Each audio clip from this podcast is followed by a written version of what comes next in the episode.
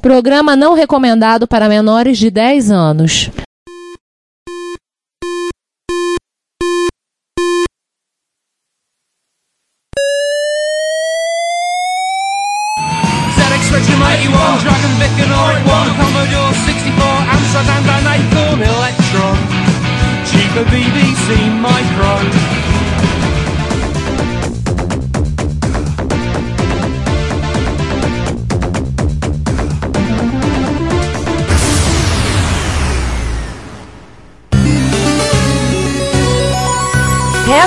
Retrocomputaria, porque velho é o seu PC.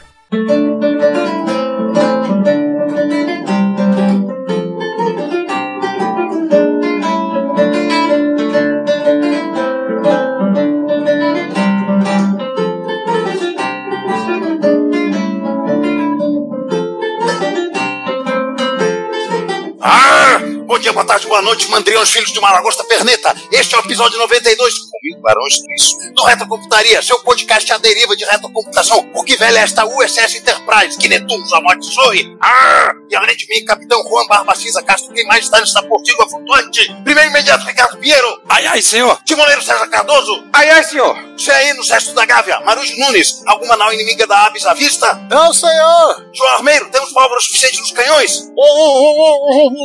Capitão, o armeiro ficou trancado na sala de pólvora. É só não chegar lá com fósforos. Ajustem as vergas.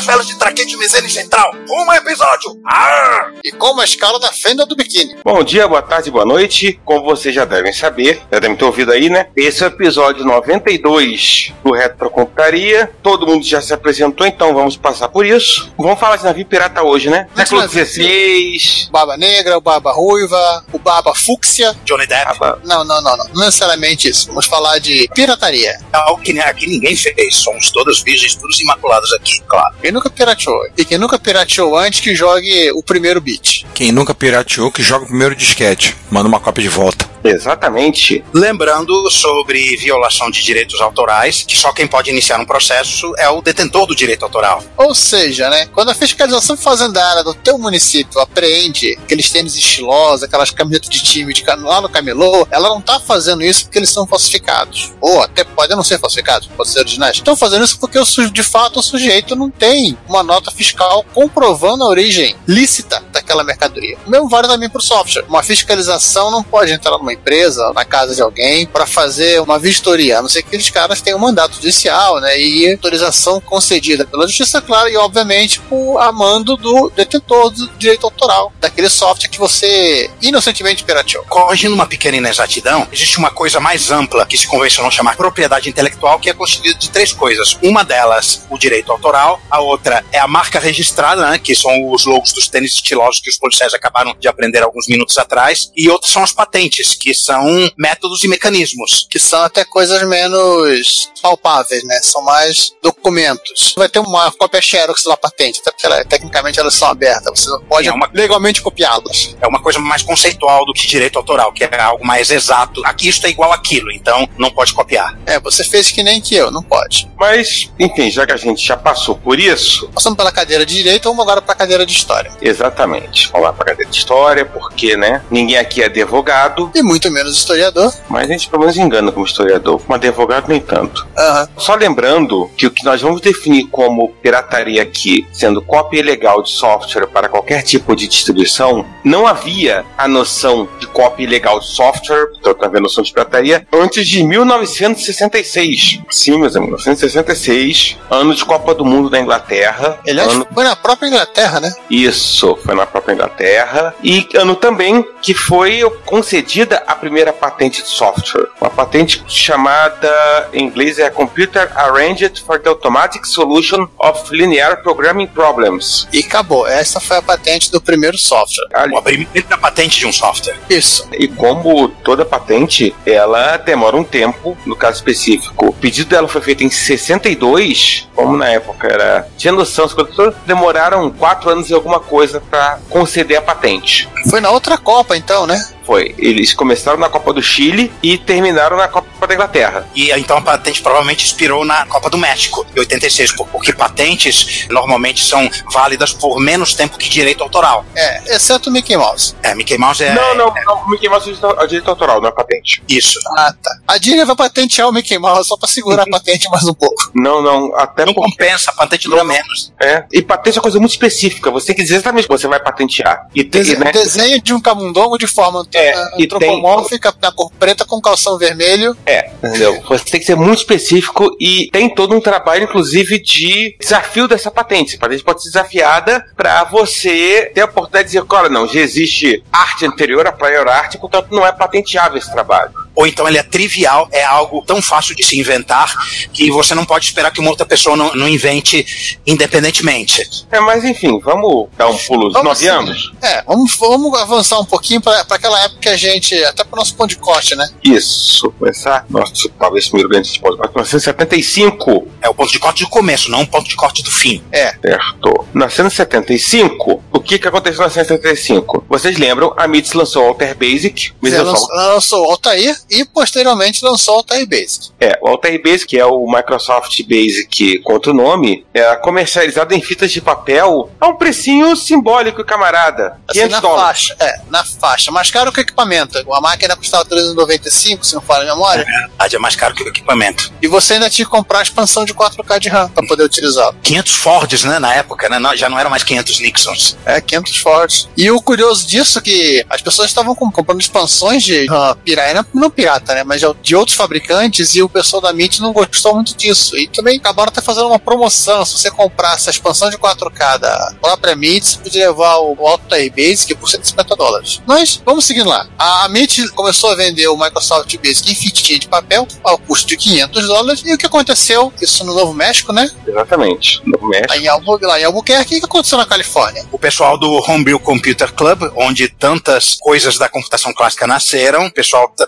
não tinha tanto dinheiro assim, eram hobbyistas é, ferrados que nem a gente, talvez com um pouco mais de criatividade e iniciativa, mas tão ferrados quanto a gente, e começaram a copiar as fitas. Não era uma coisa trivial. Um leitor e um furador de fitas não era uma coisa que você achava em outro lugar que nem um, um drive de disquete, um gravador de CD-ROM. É, e quem tinha um leitor tinha um furador, então deixava lá e ia, ia fazer outra coisa. Você copiava a sua, copiava do amigo, o amigo copiava mais outra e por aí vai. É uma mídia interessante, né? A fita de papel, mais ou menos com o dobro da largura da serpentina de carnaval convencional, papel um pouquinho mais grosso, com os furos alinhados para representar os bits de cada byte. Legal que você Você podia pode. copiar o negócio, Até pelo telefone, né? Você podia falar na sequência dos furinhos. você podia copiar o negócio visualmente. É, demorava um pouquinho, verdade. E claro, por conta dessa pirataria indiscriminada, já, já no ano seguinte, um irritado, quer dizer, um frustrado Bill Gates escreveu aquela célebre carta dos robistas, né, acusando os copiadores de estarem roubando o seu trabalho de- e de que a Microsoft nunca fez software gratuito. Né? Porque assim, até porque tecnicamente todo software é gratuito, né?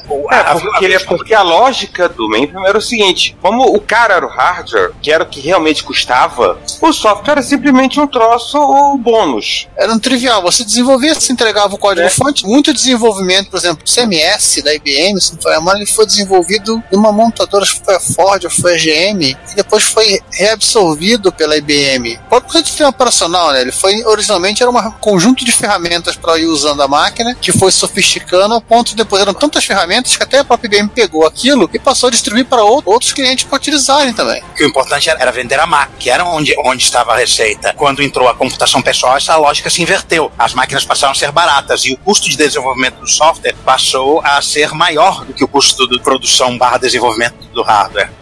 Aliás, a- pegando um trecho da, da, da cartinha do Bill Gates, né, ele fala assim que nada me, me agrada mais do que ser Nada, me, capaz... agra- nada me Vai. agradaria ma- É. nada, nada me agradaria mais do que ser capaz de, de contratar 10 programadores e inundar o mercado robista com bom software. Aham. A parte de ficar bilionário tá é implícita, né?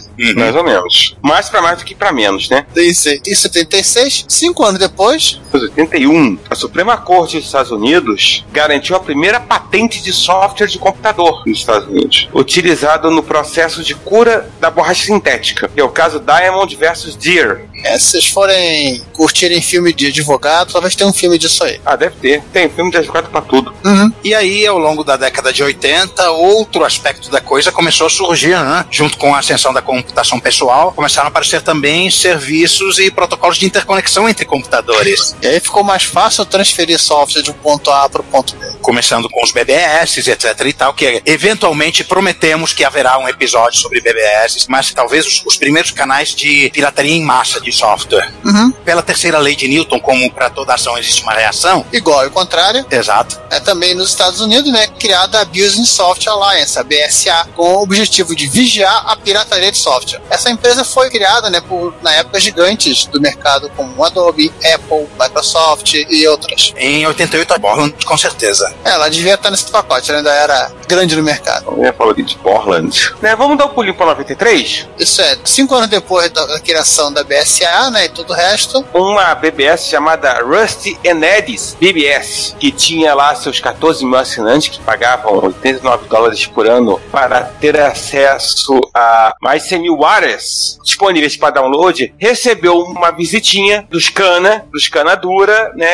No, no 93 já foi o Fox Mulder e a Dennis Curry. os colegas de trabalho do Fox Mulder e da Dana Scully foram até Boardman, em Ohio, para fechar a Rusty and Eddies BBS e foi todo mundo conversar com seu delega, Sim, o casal porque que tava com O casal que mantinha essa BBS, a foto do casal sendo preso ainda virou assim, a, cara da pirataria na América. E nesse momento vocês estão imaginando Boardman, vírgula, Ohio, aparecendo sequencialmente naquelas letrinhas de máquina de escrever no canto inferior esquerdo da tela. Isso. E aí sim, dando uma fugidinha aí, pulando quatro anos à frente, mas a gente provavelmente que volta. Em 98, o mesmo Bill Gates, sobre pirataria, afirmou o seguinte: dois pontos, um em cima, outro embaixo, abre aspas. As long as they are going to steal it, we want them to steal ours. Ponto, fecha aspas. Traduzindo, já que eles vão roubar, é melhor que roubem o nosso. Explicitando algo que, na cabeça das pessoas que conseguem ligar causa e consequência, já tinham imaginado isso, o fato das pessoas usarem um software em casa, ainda que não seja pago, favorecia o expertise naquele software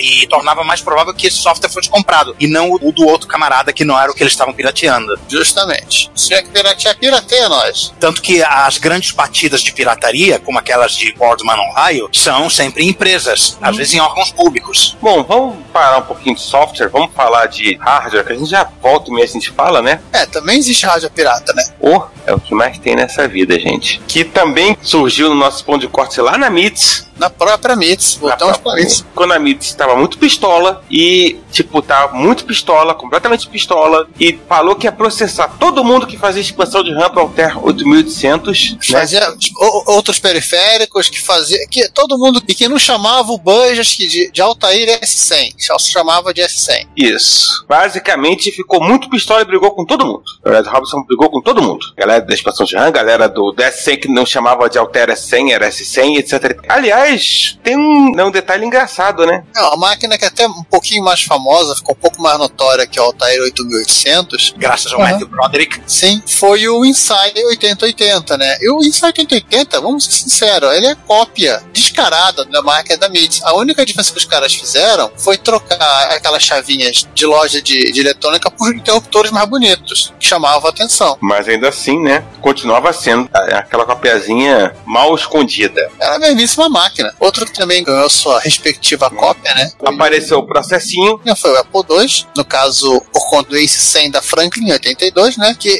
rendeu um processinho, esse deixou o Osh pistola. Né? E, e eu acho que não é muito de ficar pistola com cópias de coisas do gênero, né? Que ela é o cara da computação aberta. Mas só que o que aconteceu? A Franklin só perdeu o processo porque eles copiaram a BIOS. Sim. E a BIOS foi interpretada como software. Todo o resto da máquina era legal. A ROM não era. Na biografia dele, o próprio Oz ele fala assim: pô, se os caras pelo menos fizessem, ah, copiamos de você, obrigado. Acho que ele ficaria feliz. Eles fizeram que nem o pessoal de certas empresas que edita ROM e, e troca mensagem de copyright, né?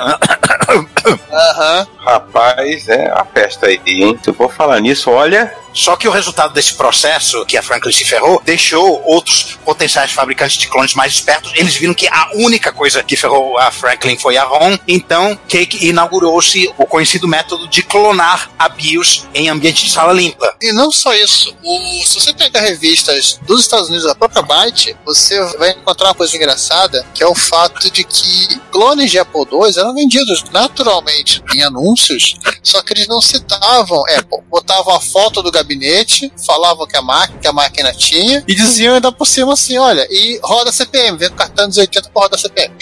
e Apple compatível. Aquela história que foi mais tarde se repetir com o PC, com o Mac e, e tudo aquilo. É, que é de, de um pouquinho depois, a Compaq é de 83. Mas também, assim, que une os dois, tanto o Apple II como o PC, era o fato de que os dois eram máquinas absolutamente simples, né, de você clonar o hardware. A inteligência sempre foi a business. Então, no final de contas, assim, a cópia onde os caras pegaram no software. Tanto é que a, a VTEC, por exemplo, o que, que ela fez? É, acabou fazendo mais à frente. Ela criou a sua própria BIOS para série laser. Que era uma né? máquina copiada que copiava o Apple IIc e o Apple IIe. E, além disso, ela não usou a Microsoft Basic. Ela foi na Microsoft, deixou lá o pingadinho, cascalho, licenciou o Microsoft Basic e botou na máquina. Microsoft é passa, hein? O que ela queria licenciar, a Microsoft foi lá e vendeu. Se por acaso era um clone de Apple II, Mas, não chefe, dela. mas chefe, parece uma máquina Apple II. Fica quieto, moleque, termina o trabalho. Se é problema é da Apple, não é nosso. E por falar em Apple, enquanto isso, lá na Apple, havia arquitetura Apple II, que era uma arquitetura facilmente clonável, mas não é o tipo da coisa que o outro Steve, o Steve Jobs, gostava. Ele gostava de máquinas fechadas no qual você só pode fazer aquilo que Deus permite. Então, sob a égide de Steve Jobs, não mais de Steve Wozniak, a Apple chegou a desenvolver uma tecnologia chamada S-Safe, ou Safe,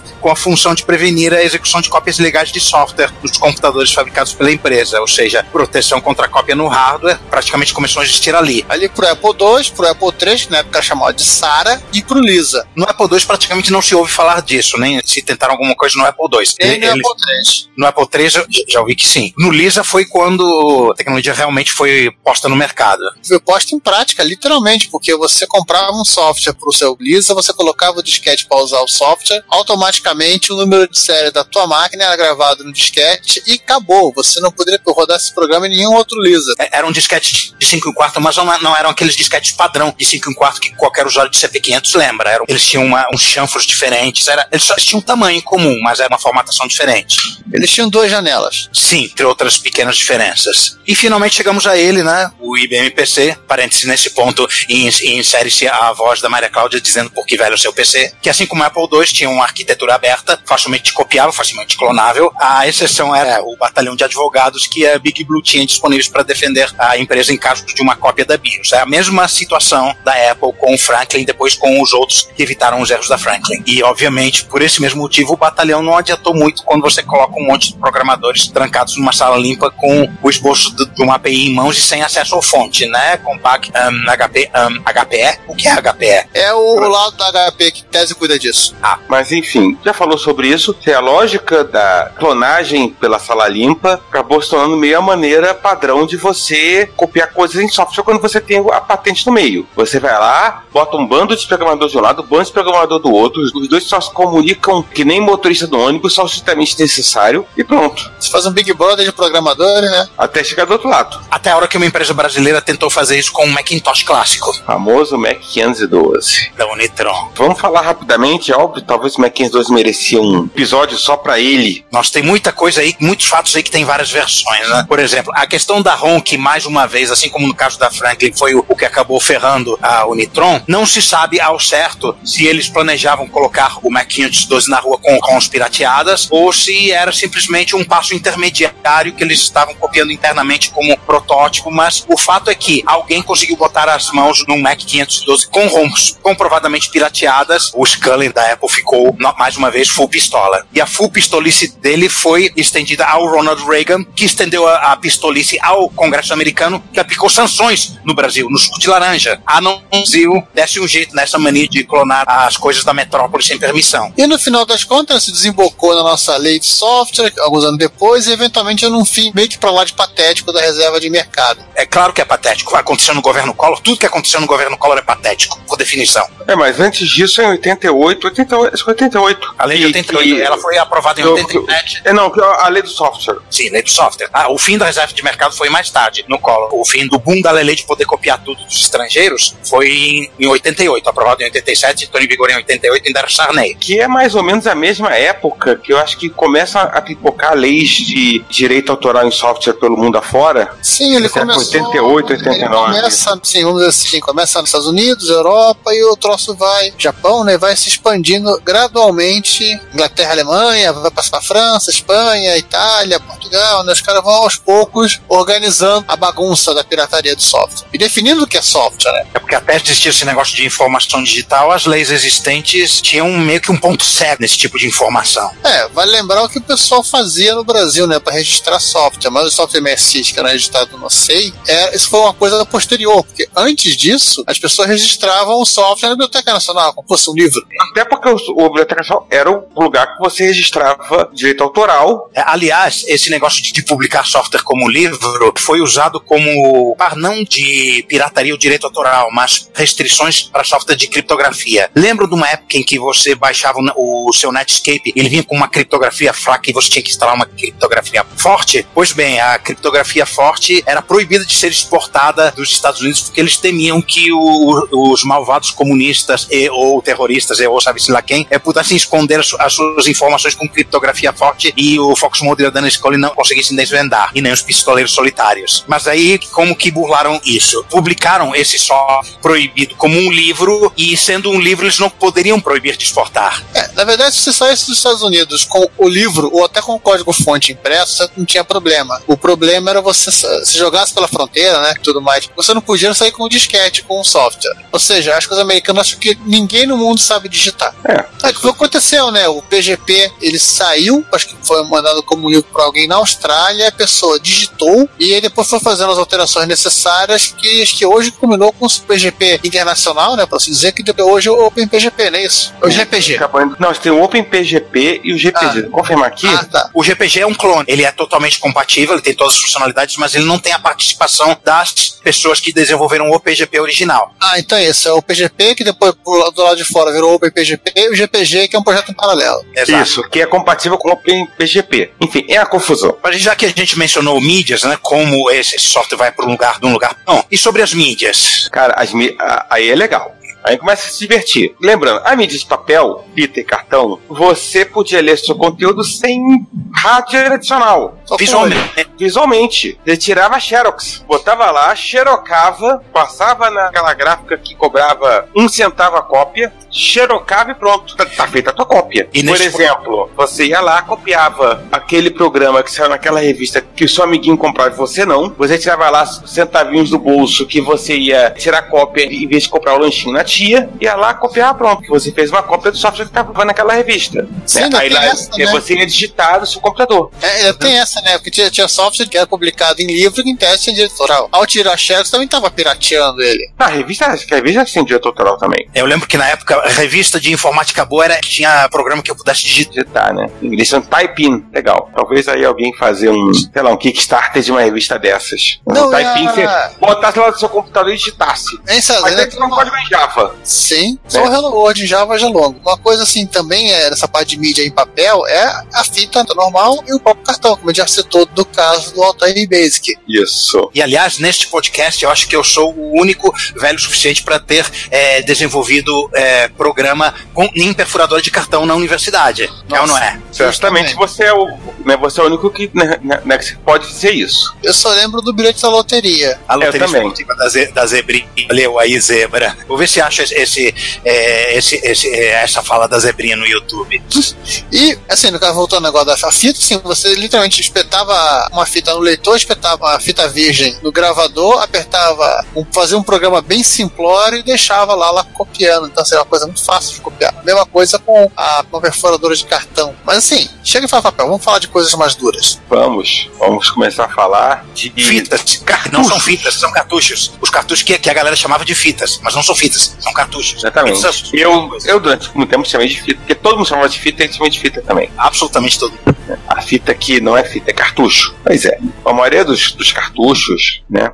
e no caso específico de MSX que a gente consegue lembrar, os jogos da Konami vinham com isso, para MSX vinham com isso, tinha trechinhos de código que tentavam modificar a área do jogo que o código ocupava na memória. É óbvio, se o jogo roda em ROM, você pode tentar modificar a vontade que não vai adiantar nada.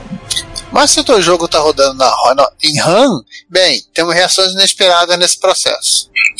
O seu jogo acabou de cometer suicídio. Aí. céus, eu sou, eu sou um jogo pirata, não, não, não, na- não quero mais viver. Aliás, o. Esse é também o mesmo motivo, talvez, da, da criação da, dos chipzinhos de Mega ROM, né? E também do SCC. Que, aliás, era muito. Essa é uma coisa muito curiosa com relação à nós brasileiros. Só tínhamos alguns jogos de Mega ROM da MSX sem SCC. E a gente não conseguia entender direito porque o jo- jogo era tão bonito visualmente, tinha uma trilha sonora tão estranha. Só tinha bateria ou só tinha. É, mas é também copiar o SCC. Ninguém queria saber de SCC. Ah, vai, pô, jogar porra. O som tá escrito, mas o problema não é meu. Acho que ninguém, ninguém se, é, se dava conta do que precisava do SCC. Só posteriormente que isso, isso, foi, isso foi percebido. Porque todo É. mundo achava que cartucho era só ROM. Ah, só tinha ROM lá, copia e tá bom. Não. Até porque muitos eram realmente né, dessa maneira. Tipo, é só ROM. Você pega ali os mais simples de 16, 32K, só tinha ROM mesmo, em geral. É, tirando a brincadeira de se, se escrever por cima, a, tirando essa brincadeira de se escrever por cima, né, não tinha mais nada demais. A Mega ROM sofi- sofistica um pouco, né, com o circuito próprio, e o SCC sofistica, mas o SCC não era uma proteção contra a cópia, senão uma proteção, né, era um plus a mais que ninguém percebia que tinha, porque ninguém sabia que tinha um SCC no cartucho. Oi, Ricardo. Oi. Oi, Ricardo. Olá, primeiro imediato. Falou em MSX, o Ricardo apareceu. Pois é, Sempre, não falha uma. ele fica, Exatamente. ele fica da espreita. Nós vamos decepcionar você. Só porque você chegou, vamos deixar de falar de MSX e falar de Nintendo. E para fechar esse papo de cartucho de MSI, né? Certa vez, há muito tempo atrás, em Brasília, no Sesc, qual era o endereço? Encontro- Isso segundo, o segundo encontro de Brasília. Qual foi o primeiro? O primeiro foi em 96, nós não fomos. Então o foi- segundo foi em 97, nós fomos. Que eu fui de ônibus, que rendeu a famosa foto. Onde nós estamos? Não sei, mas pra lá é Brasília, pra lá é Belo Horizonte. Só tinha placa pra isso, no meio do nada, com coisa nenhuma. É a, é a placa logo ali de Mineiro. É, logo ali de Mineiro. Não, a recorde é encontrar isso São Paulo e Rio no centro de Belo Horizonte. Exatamente. A terceira que eu já fui de avião, a Brasília. Deve ter sido o encontro de 97. Nos dois o Ademir foi, eu me lembro. Isso foi um bate-papo lá no Sesc, nós ficamos hospedados. O Demi estava contando sobre como é que era a rotina de cópia de jogos que chegavam do Japão para ele. Tinha um cara que ia regularmente ao Japão, comprava jogos de MSX, ele levava todo aquele, aquele monte de cartuchos pro Caixano, o Caixano ia lá, copiava com pouca dificuldade os cartuchos para fita ou para disquete, e segundo o Caixano comentou, 15 dias depois o jogo já estava disponível em todo o Brasil.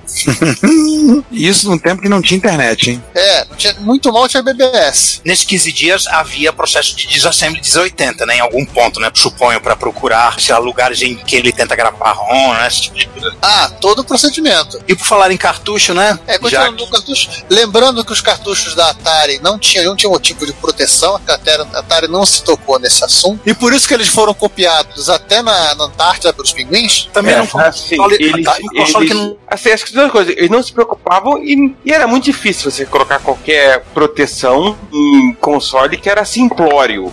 nem RAM tinha.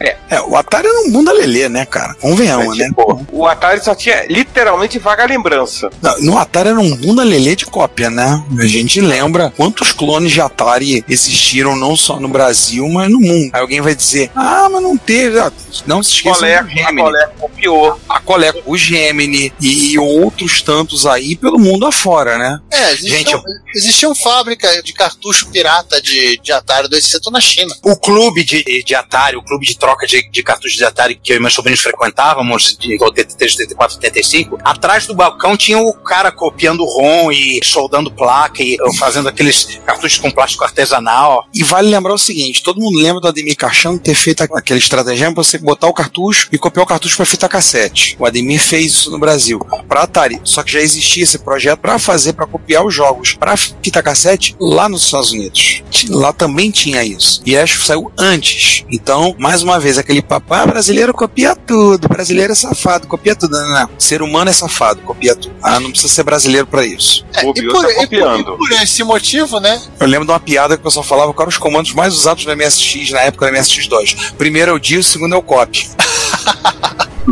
Mas assim, inspirado no exemplo da Atari, a Nintendo ela resolveu ser um pouco mais precavida com isso, né? Um pouco? É, um pouquinho. Quer dizer, não obstante o fato dela controlar todo o processo de fabricação do cartucho, inclusive a quantidade de cartucho que a empresa que desenvolveu o jogo iria vender, ia ter disponível para vender nas lojas, ela acrescentou no Famicom ou Nintendo um chip chamado conhecido como TENES, é o 10 NES. Assim, a Nintendo com as suas práticas mafiosas, né? Por aí. A Nintendo, ela era. Enfim, mas isso não é um podcast sobre, sobre videogame. Então, mas a Nintendo sempre foi extremamente ciosa sobre os videogames e controlava com, Mão de ferro. com nível Três- máximo de mão de ferro mafioso. Três mãos de ferro.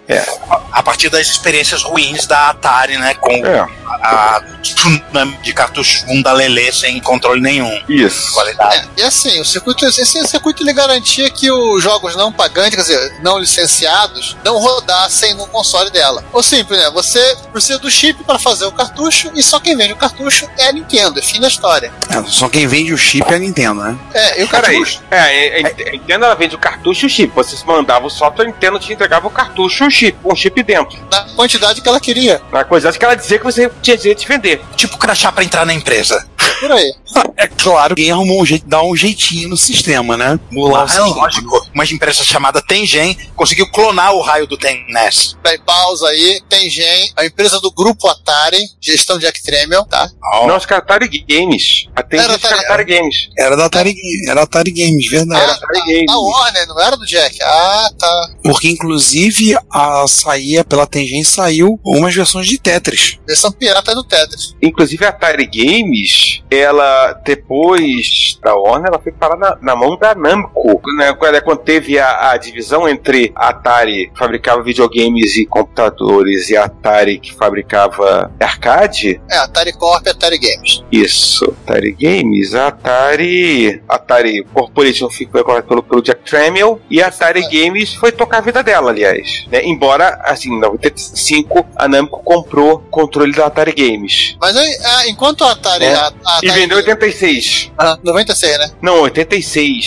Aí, enquanto a, Enfim. a história que não acaba nunca. E assim, enquanto a Atari, cuida, a Atari Games cuidava da vida dela, tinha lá o contrato com a Nintendo, fazer os joguinhos de Nintendo, pro Nintendinho, né? Ela criou uma subsidiária, a Tengen. A Tengen fez engenharia reversa do 10 NES, fez um 10 NES pirata e resolveu o problema dela lançar os, os jogos que ela queria no prazo, quantidade e preço que ela tava com vontade. Até levar o processinho nas fuças. É, da vida. Ou seja, o famoso vai lá ver sabão. Tô nem aí pra tu. Vou fazer e pronto. Ai, ai. É engraçado essas coisas, né? Como é que as empresas agem. Mas o curioso é que tinha alguns que passavam a perna no sistema na cara de pau, né? Dava uma pernada, só Sim. pra, tipo, dar uma pernada olímpica, né? O cara que era o dono da empresa aqui, eu não lembro o nome dele agora, ele junto com um- uns chineses, eles desenvolveram uma técnica não para fazer um um 10 NES pirata, nem para desabilitar o 10 NES pirata. E, literalmente ele desenvolveu uma, uma técnica durante o boot, ele dava um peteleco no 10 NES por voltagem, além do que o bichinho esperava. O bichinho ficava meio louco e liberava o jogo. O pessoal da Color Dreams fez isso? Sim, a Color Dreams, que fazia aqueles jogos pra lá de bizarros pro Nintendo, lá nos Estados Unidos, com a caixa azul celeste, e a subsidiária da Color Dreams, que fazia jogos bizarros com temática cristã, a Wisdom Tree. Ah, sim, você comentou deles uma vez. Os caras encararam como um desafio pessoal, né?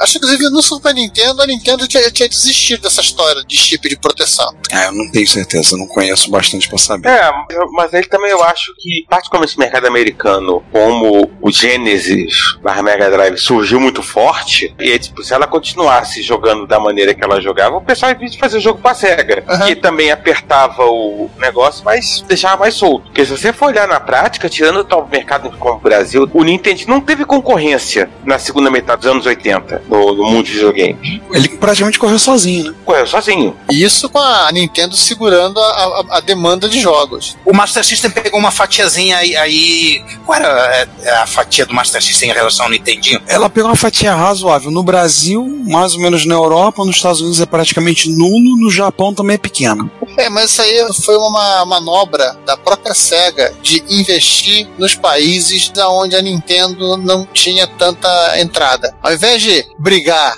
É, vai porque enfrentar de, é aquele negócio, em vez de enfrentar eles no mercado onde eles eram maiores, vamos comendo pelas beiradas nos outros.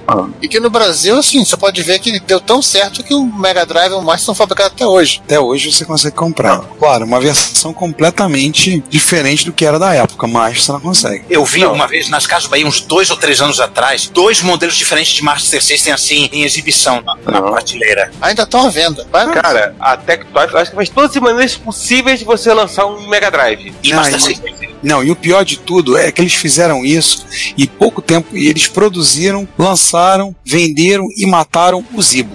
Sim. Mas o Master System e o Mega Drive continuam. Mas o Zibo não sobreviveu. Cara, o Zibo, o, o console brasileiro. Com a arquitetura de celular, né? É, literalmente ele é um, um protótipo do Uia, né? Tecnologia interna de um celular mesmo, né? Até com chip 3G e tudo. Mas. Aliás, tem gente nas comunidades, por exemplo, do canal 3 que tem Zibo. Na última enquanto do canal 3 tinha um Zibo lá em exposição, o pessoal jogando nele. É uma máquina esquisita. Tem Zibo, tem set de, de todos os jogos, você consegue baixar pro teu equipamento, joga todos os jogos que a Tectoy liberou no Brasil e por aí vai. Mas, vamos Esse citar. é um podcast vamos, falar de, é, vamos falar sobre computador agora. Por isso a nossa grande introdução sobre consoles e chip de proteção. É, a citação de citar a Nintendo foi para lembrar porque alguns anos depois a, Amstrad lançou o ACID, né? Que é o Amstrad Cartridge Identification Device, que era uma coisa mais ou menos parecida para a série CPC Plus. Mais É, especi- especificamente pro GX4000, né? Aquele CPC Plus que foi convencido a ser um console. que vendeu, ó, nada. Aliás, isso, isso é um problema até hoje que isso dificulta o pessoal para recuperar só o software, né? E esse chip atrapalha. Mas parece que só recentemente o pessoal conseguiu fazer tipo engenharia reversa desse bicho. E agora vamos para aquela mídia que todo mundo ama. Todos, Não. paixão. Todos nós amamos, debaixo da roda do carro. né? Roda o cassete aí, DJ. Essa mídia causou ataques de pelanca em duas indústrias: a indústria fonográfica e a indústria da informática. É, é porque a fita cassete, né, do formato que era, da maneira como era, na época a indústria fonográfica, você copiar um LP para uma fita cassete, passar a cópia para os amigos, a indústria fonográfica começou a dizer: caraca, isso vai destruir o mercado, não vamos vender mais nada. Ela tornou-se o inimigo número um, né, da indústria fonográfica, a fita cassete. A ponto que você comprava um álbum em LP, o vinil era mais barato do que comprar ele em fita cassete. Era feito de propósitos. Era de propósito. O legal do vinil era o tamanho, a capa, tudo, né? Aquele álbumzão, aquela bolachona. Não, tá, a bolachona também não era tão legal. Mas era legal pela capa, pelo todo o É conjunto. pela né? arte interna, pela Exatamente. música você conseguia ler, que você não conseguia fazer na versão em fita cassete. Pois é, né? Na fita cassete não dava. Então, era proposital, a fita cassete era no mínimo o mesmo preço ou maior. Eu lembro de ter visto fita cassete no mesmo preço. Foi assim, mais ou menos, a primeira vez em que o público geral, não só o público ficcionado robista, teve condições de fazer assim cópias em massa de obras, né, de, com uma qualidade razoável. Sim, sim. Que aí você usava um equipamento de áudio convencional, né? Um tape deck, uma picape, e você gravava nele, passava do LP pra fita cassete, gravava. Claro, tinha que ficar de olho no comprimento da fita, e aí aquelas coisas de qualidade da fita, né? Fita Como de 60, cromo. 90. É, 46, 60, 90. No Japão existiu fita de 30, 30, não é com 30? 30 eu nunca. Eu lembro das TDK do meu pai, que eram 46. 30 eu acho que eu já vi. 30 eu lembro de ter visto uma vez. Cara, teve uma vez que eu, eu vi e comprei na Sendas uma fita cassete espe espe- específica pra computador, que era tipo acho que 10 minutos. Nossa. 5 minutos de cada lado. Pra você gravar seu programinha ali que você queria digitar e voltar no dia seguinte, cassete é uma mídia serial, então se você gravasse 10 coisas, você tem que rodar 10 programas antes de você conseguir achar o que você queria, beleza. Mas só veio uma vez também, na Sendas. Gente, a Sendas ainda existia. Eu lembro de ter visto fitas de 46 minutos, 60 minutos e 90. O Giovanni vai lembrar daquelas fitas que a gente ganhou do Ricardo Suzuki, quando ele veio do Japão em um encontro em Brasília, que eram fitas de 120 minutos. Sim, É a maior fita cassete que eu já vi na minha vida em termos de duração. Basicamente você fazia coisa cópia, assim, fica cuidando na do ar. verdade, ela- na verdade elas são de 70 minutos. Eu 70? acabei, de- é, eu acabei de pegá-las aqui. A minha acho que é 120. Gente, gente, tira uma foto disso então. Eu tenho duas fitas, uma de 80 e outra de 70. Pela descrição aqui, são fitas específicas para você copiar CD, né? É o CDing é o nome delas. É, porque os CDs são 74 minutos. Eu tenho quase certeza que a minha fita era de 120. Eu teria que pecatar ela, não sei onde é que ela tá, mas eu tenho ela por aqui. Ela não foi uma das que não fui embora, eu guardei. Mas eu tenho quase certeza que a minha era de 120. O legal que. Legal, né? Assim, mas você copiava do vinil para a fita cassete, aí você copiava as fita cassete, claro que é a perda de qualidade, você tinha a questão da qualidade, a fita de ferro, fita de cromo, para melhorar a qualidade do áudio, aquela coisa toda, né? Ajuste de azimuth e outras coisas mais. Mas chegou um ponto, teve uma época que ele só mexia mais profissionalmente com som, tinha dois tape decks, um receiver, um equalizador, e a gente chegou a usar os dois tape decks para copiar fita de jogo de MSX. Ei, Tá chegamos, chegamos no- na- naquela parte, na parte importante. É, porque sabendo que fita cassete, pra ela, música e, e gravação de programa é tudo áudio pra gravar, você copia música, pra copiar programa é um pulo. Pois é, não fazia diferença nenhuma. Mas há um certo dilema aí, porque se você faz a cópia analógica da mesma maneira que copiava a fita de um deck pro outro no, no som da casa dos seus pais, para você copiar a informação de a probabilidade dela depois não ser legível é alta, né? Mais seguro se você conseguisse fazer o computador é, ler os blocos da fita e entender a codificação de gravação que aquela arquitetura usou e depois gravar de novo a partir do computador. Cara, eu vou te dizer que eu fiz isso uma vez ou duas, eu copiei e não tive problema. De uma fita pra outra. É, no geral você não tem problema, mas O problema é quando você faz a cópia da cópia. Ah, sim. ou quando você é é um piratão com, visando lucro, que você tem que copiar muitas fitas. Mas quando você é um piratão visando lucro, o que, que você vai fazer? Você vai primeiro deixar um computador pra aquilo. Você não vai simplesmente botar um tape deck. O pessoal lá nos Jogos 80, o primeiro número, primeira, da Micro 80, desculpa, a primeira entrevista deles com o pessoal da, da Cybertron e companhia, eles contam uma história que eles, eles levavam a, as fitas médias. Isso não, é- não era tecnicamente pirataria, né? Porque eram as fitas que eles não produziam, com software pirata, mas isso é detalhe. Levavam para uma empresa para fazer a cópia, que era a mesma empresa que fazia a cópia de fita de música, de gravadoras. Sim, sim. E a qualidade, é, e a qualidade não ficava boa. Então eles acabaram desenvolvendo um circuito com a porrada de datacore da Gradiente ligados em série, com um circuito amplificador de áudio na entrada de cada um deles e um único acionado, assim, literalmente eles botavam as fitas todas para gravar, pegavam a, a, a unidadezinha que era para tocar, apertava play nela e o bichinho ia fazendo automaticamente já ligava o REC nas, nos demais. E assim as fitas eram copiadas com mais qualidade.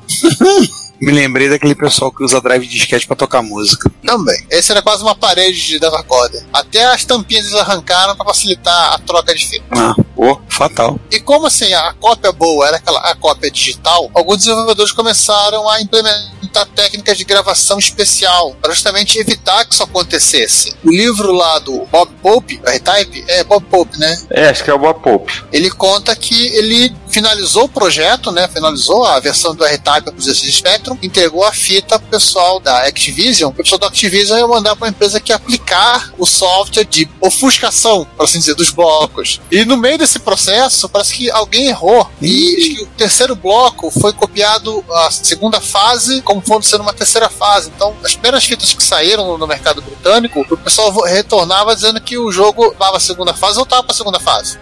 Pode acontecer. Sim. E assim, na Inglaterra, essa coisa da pirataria de software, em conta do ZX Spectrum, ela foi febre. Tanto que a- as empresas de software resolveram até fazer o, sistema de caguetação premiado, né, Juan? Ah, você comprava a fita e, ou, ou no próprio software, tinha um, um aviso de que, olha, se, este- se essa cópia é pirata, denuncie, você vai ganhar uma recompensa. Você ganha- vai ganhar jogos grátis, vai ganhar indies, vai- sabe-se lá o que, dinheiro. Você vai ganhar É. um moto. No caso da Durell, eles chegaram a oferecer até 100 libras. Uia! Olha, você, pirateava a fita e ia dizer que era o, o moleque da, da rua que você não gostava. Ou seja, se você quer aguentar esse moleque e ganhar 100 libras, o que, que você podia fazer com 100 libras? Comprar um disquete. É, é, pra piratear. Piratear. Pra piratear mais rápido.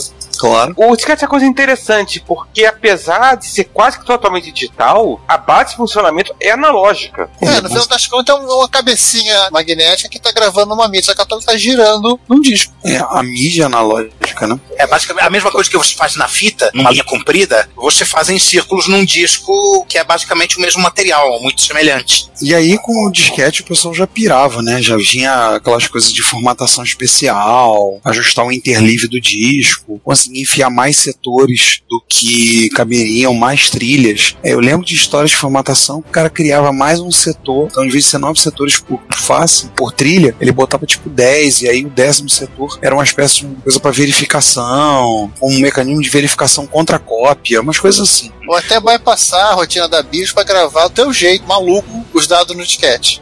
Gente, relembrando um episódio muito, muito antigo, mestre Laércio Vasconcelos, do episódio do- dos PCs, muitos anos atrás, ele adorava fazer isso nas controladores de disco para computadores CPM. Ele criava formatações com mais trilhas, mais setores. Ele eventualmente conseguiu botar mais de um mega num disco de 8 polegadas. Oh, um megabyte! Nossa, foi um marco. Eu ia falar que ele inventava formatações esquisitas pro disquete e depois esqueci que tinha feito. Eu né, não, não- não duvido que isso tenha acontecido, não, mas se aconteceu, ele ficou calado quanto a isso. Mas aí você tinha, por exemplo, o problema que a comunidade MSX brasileira passava, né? Fazia as coisas e só funcionava a interface de porta. Na verdade, sim, o software na- nacional tá de boa com isso, ele funciona bem, razoavelmente bem. O problema são algumas ferramentas particulares. O Hello, que acessa o flop, flop direto, o- os copiadores por motivos óbvios. É, também tem algumas ferramentas. O, gra o, o, o Grafos 3, a versão 1.2, ele tem um problema de leitura de disco, mas assim, é porque a gente sabe que a versão que saiu pro mercado era uma versão que era, de, era beta. né? Tanto que o programa em Basic que rodava né, nele perguntava: você tá usando disco DD ou SD? E a versão que o Adriano mexeu, em 97, obrigado Adriano mais uma vez, onde quer que você esteja, ele adicionou também suporte a drive 3.5 e deixou o, o Grafos 3 bem mais compatível com o resto do mundo, o resto dos MSX. Interessante a gente estar falando sobre disquete, eu tô vendo esse papo do Apple II, vou montar a pauta, o Giovanni botou a imagem, que era uma coisa que eu tinha ouvido falar, que o pessoal fazia no, no disquete, né? De botar os setores de forma que se você tivesse uma imagem do disco, você teria uma palavra escrita. Alguns desenvolvedores faziam isso, eu lembro de ouvido histórias disso. É, porque os drives de Apple II, geralmente eles, eles têm os dados gravados em espiral. É, e assim, você, como tinha o 6502 fazendo todo o trabalho sujo, né? Você não tinha uma controladora de disco. O projeto da Disc 2 é um projeto super simples e, por sinal, um tanto quanto elegante, feito pelo Voss. Mas é um projeto bem.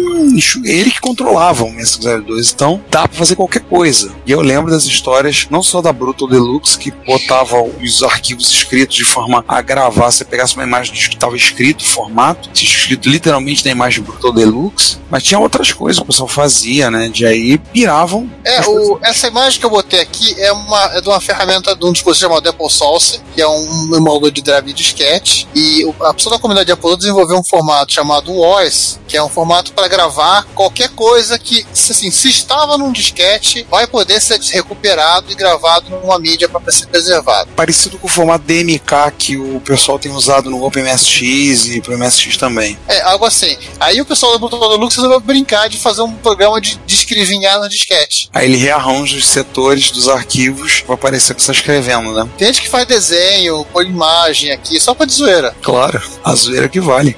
Olá, aqui é Cláudio Carcens. Eu fui gerente de desenvolvimento da Microdigital entre os anos 83 a 90 e vocês estão ouvindo aqui a Retrocomputaria.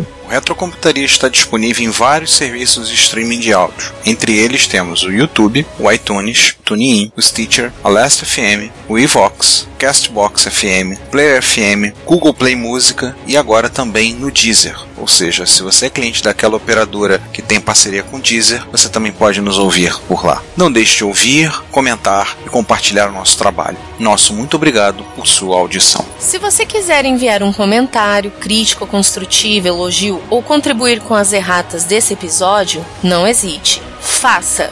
Nosso Twitter é retrocomputaria, nosso e-mail é retrocomputaria.gmail.com e nossa fanpage é facebook.com barra retrocomputaria. Ou deixe seu comentário no post desse episódio em www.retrocomputaria.com.br. Como sempre dizemos, seu comentário é nosso salário. Muito obrigado e até o próximo podcast.